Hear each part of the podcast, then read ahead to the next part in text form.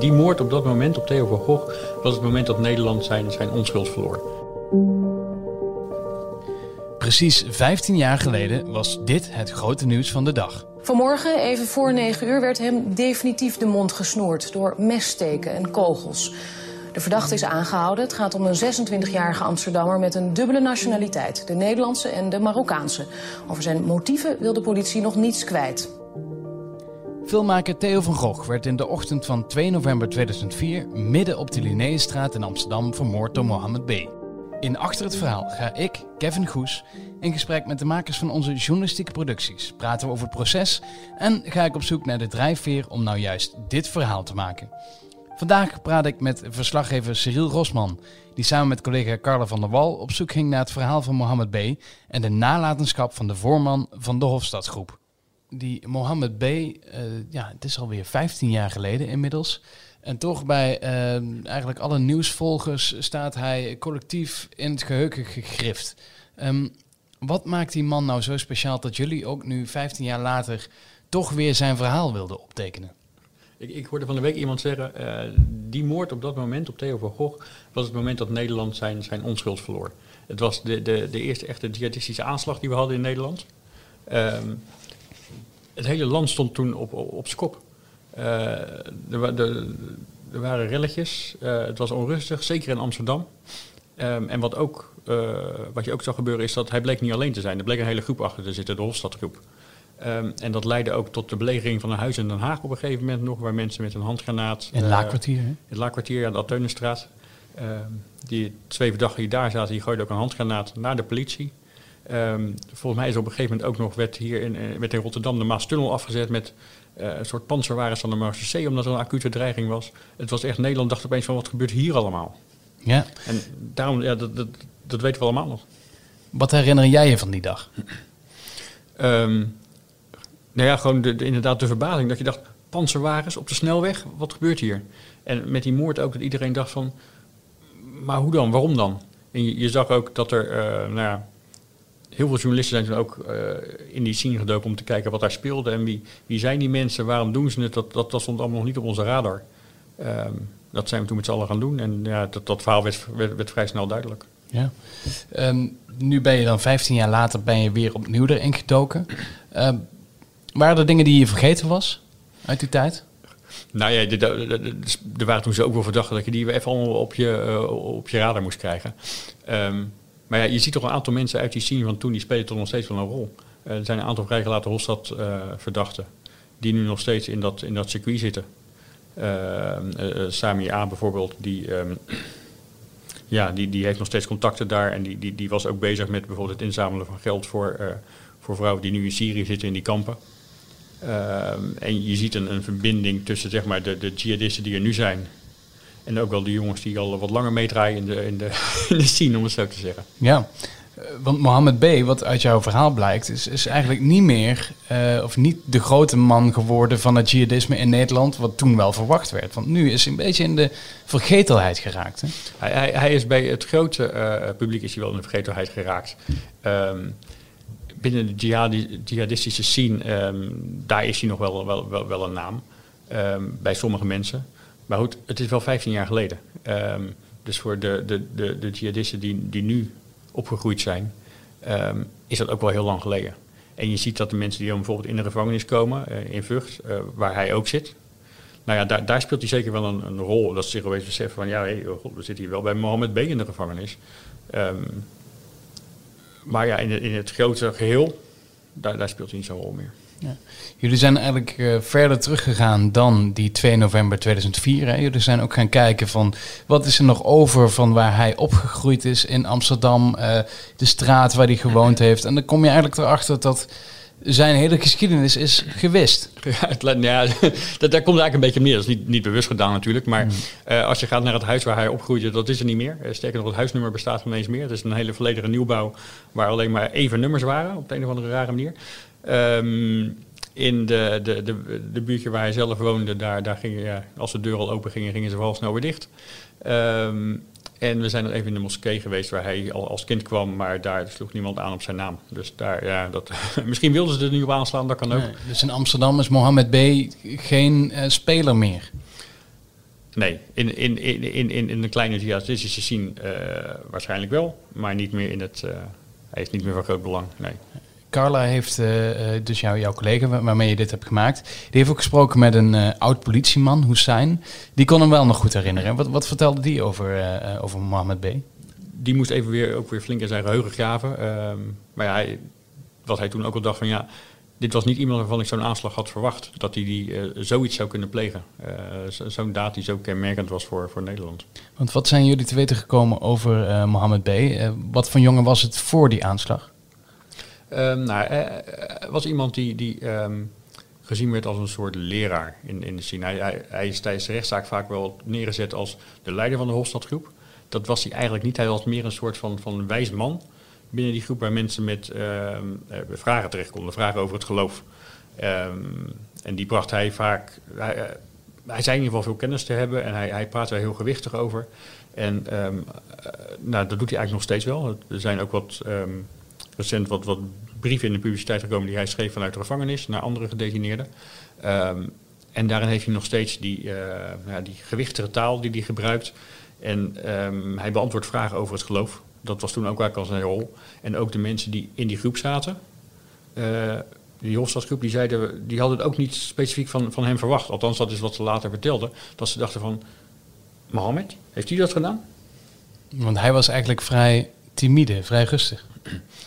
Ja, die, die had andere mensen in die groep die, die, die waren, uh, dat waren meer leidersfiguren. Weet je, die namen het voortouw, die, die, die organiseerden bijeenkomsten. En er waren ook wel bijeenkomsten bij, bij Mohammed uh, B. thuis. Maar ja, hij was echt meer een, een, een, een, een, een belezen figuur, een, een, een, leraar.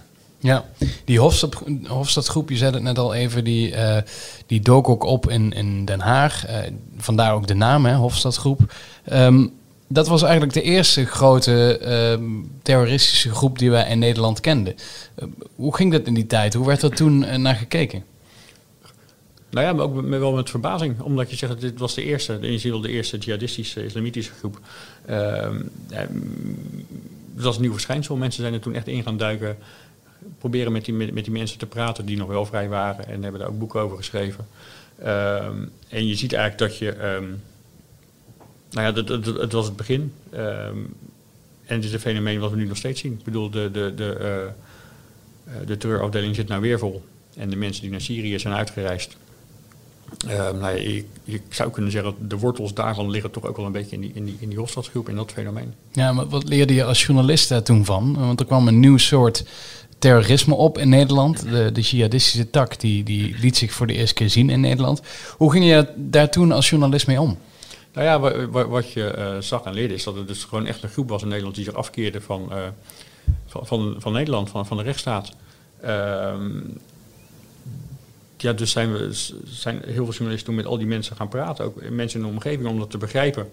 Uh, wat hen dreef, waarom ze zich tegen Nederland afkeerden en waarom dat dus ook kon leiden tot, tot dit soort geweld.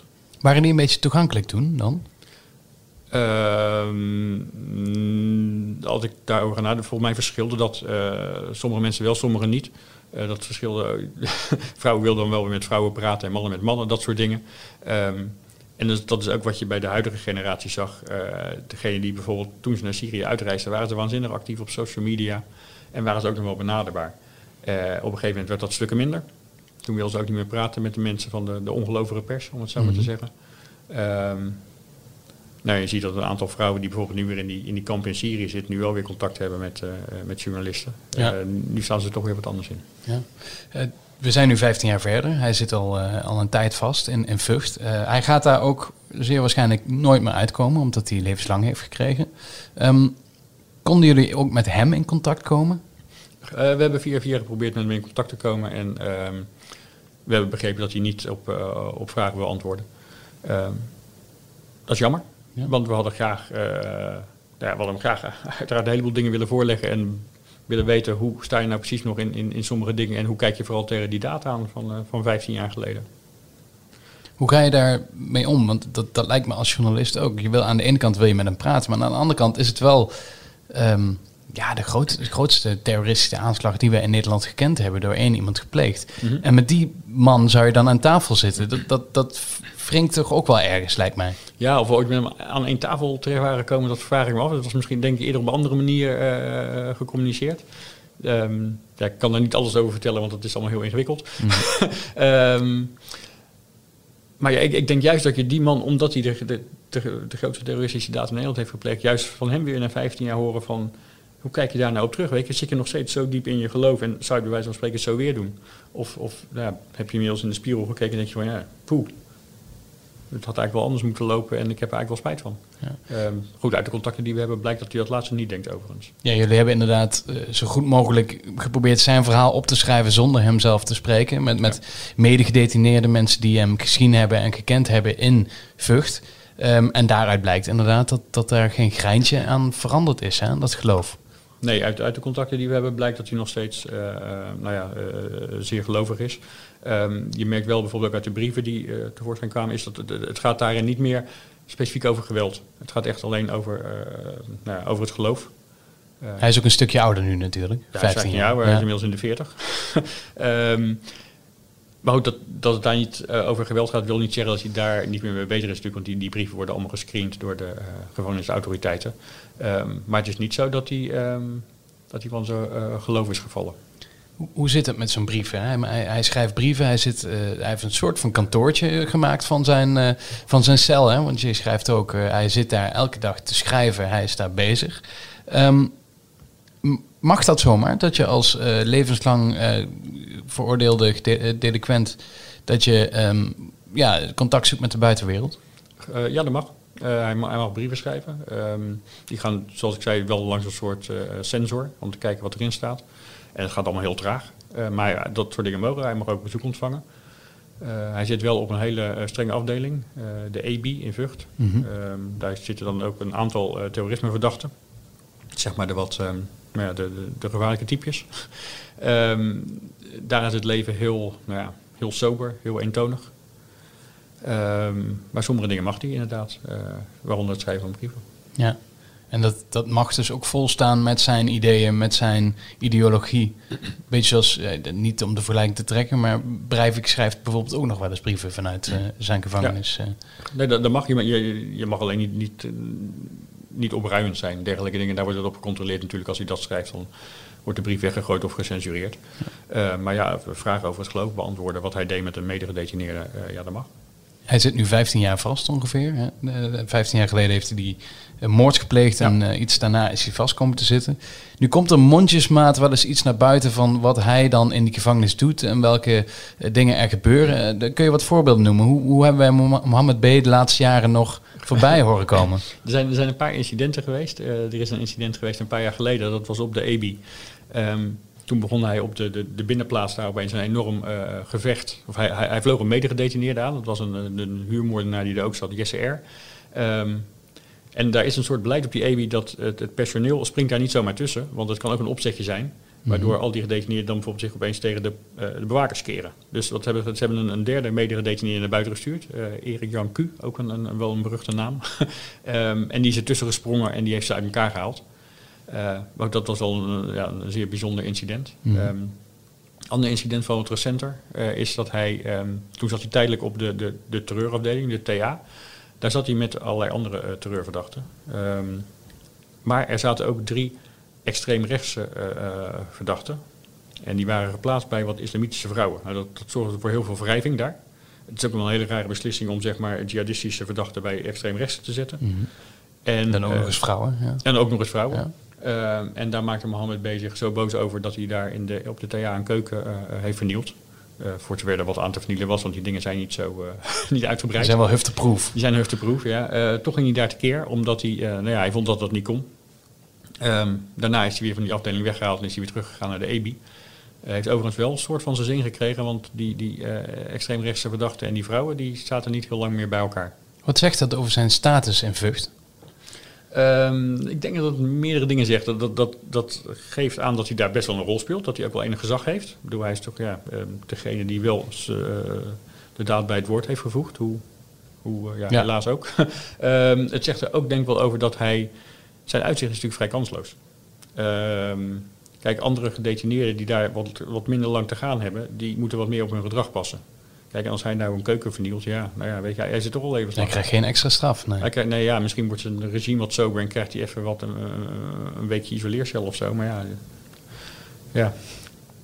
Want wat zeggen andere, want jullie hebben ook contact gehad met andere eh, mensen die daar gezeten hebben, hè? mensen die bij hem in de buurt zijn geweest. Wat, Ja. wat zeggen zij over hoe hij zich daar gedraagt en eh, wat zijn rol is? Ehm, nou, dat, dat hij vooral inderdaad nog wel echt heel, eh, heel religieus is. Ehm, en dat hij een, nou ja, wel een soort van, nog steeds die leraarsrol heeft. Dat hij wel een, een nou, gezaghebbend is misschien een groot woord, maar wel een soort van status aparte. Ehm, ze vinden hem ook wel een beetje raar. Ehm, maar het, het is, een, ja, het, het is een, een bijzonder persoon tussen alle mensen die er rondlopen. Want er lopen inmiddels best veel terreurverdachten natuurlijk. Ja, maar hij was de eerste. Hij is eigenlijk de originele. Hij is in ieder geval de, de meest langst gestrafte. Ja. Ja. Want die Hofstadgroep, hè, dat, dat hebben jullie ook nog even bekeken van hoe zit dat nu in elkaar. Is daar nog iets van over of is dat overgevloeid in andere terreurgroepen? Wat kun je daarover zeggen? Eh, dat verschilt heel erg per persoon. Ehm, er is ook een voorbeeld bijvoorbeeld van eh, eh, Jason W. Jason Wolters. Die was ook ehm, lid van de Hofstadgroep. Heeft een jaar of twaalf in de cel gezeten. Maar hij is in die periode gederadicaliseerd. Die ging zichzelf vragen stellen over zijn eigen geloof. En die kwam eigenlijk achter van, nou, dit is het toch niet voor mij. Ehm, en die werkt juist nu als een soort van, nou ja, de, ehm, meer aan de analytische kant ehm, van de deradicalisering. Eh, dus die is er helemaal uit. Eh, eh, zijn jongere broertje daarentegen, uh, Jermaine, die eigenlijk maar een kleine rol speelde in de Hofstadgroep en daar ook later is van vrijgesproken. die is op een gegeven moment naar Syrië gegaan en heeft zich daar aangesloten bij de, bij de jihad. En is daar ook om het leven gekomen. Ehm, dus zo zie je dat daar, ja, er zitten toch allerlei overlappen tussen zeg maar, de, de, eh, de scene van toen en de scene van nu. Ja, want zelfs in een rechtszaak die afgelopen week nog speelde, Ja. ehm, van de bedreiging van Geert Wilders, werd toch weer even deze Mohammed B. aangehaald. Dus Ja. het spook Mohammed B. waart eigenlijk altijd rond. Ja, dat was wel opmerkelijk. Dat was uh, Junaid I, een Pakistan inderdaad, die Wilders bedreigd heeft. Ehm, die blijkt op dezelfde afdeling te zitten als, als Mohammed eh, B. En ehm, hij had tijdens de rechtszaak op een gegeven moment over de, de, de vier Ghazi, die vier strijders. en nou, dat vond hij zichzelf eentje daarvan, maar ook Mohammed B. dus. Ehm, nou ja, die blijken daar dus veel over het geloof samen te praten. En uh, ja, het was wel bijzonder dat het opeens zo naar voren kwam. Is er nog een kans dat jullie hem toch nog te spreken krijgen? Of via briefwisseling nog iets met hem te doen krijgen? Ja, we, we, we, kunnen het nog proberen, maar voorlopig dit was een vrij resolute afwijzing. um, aan de andere kant, hij zit er nog wel even. Uh, pas over een jaartje of tien uh, zou er eventueel sprake van kunnen zijn dat hij een verzoek kan gaan indienen. Een soort van nou, een verzoek dat er nagedacht kan worden over resocialisering en eventuele vrijlating. Maar dat is nog zo ver weg. Dat is natuurlijk wel een moment om even met de pers te praten. Ja, nee, dat, dat zou je zeggen. Uh, maar goed, dan zijn we inmiddels in 2029. uh, dat duurt nog even, maar er, er, zal vast een moment komen dat hij misschien wel uh, vragen wil beantwoorden en rekenschap wil afleggen. Cyril Rosman, dankjewel. Samen met Carla van der Wal dit verhaal geschreven wat vandaag in de krant staat. Um, wil je nou deze podcast blijven luisteren? Abonneer je dan via de kanalen. En volgende week is er weer een nieuwe Achter het Verhaal. Mijn naam is Kevin Goes. Tot de volgende keer.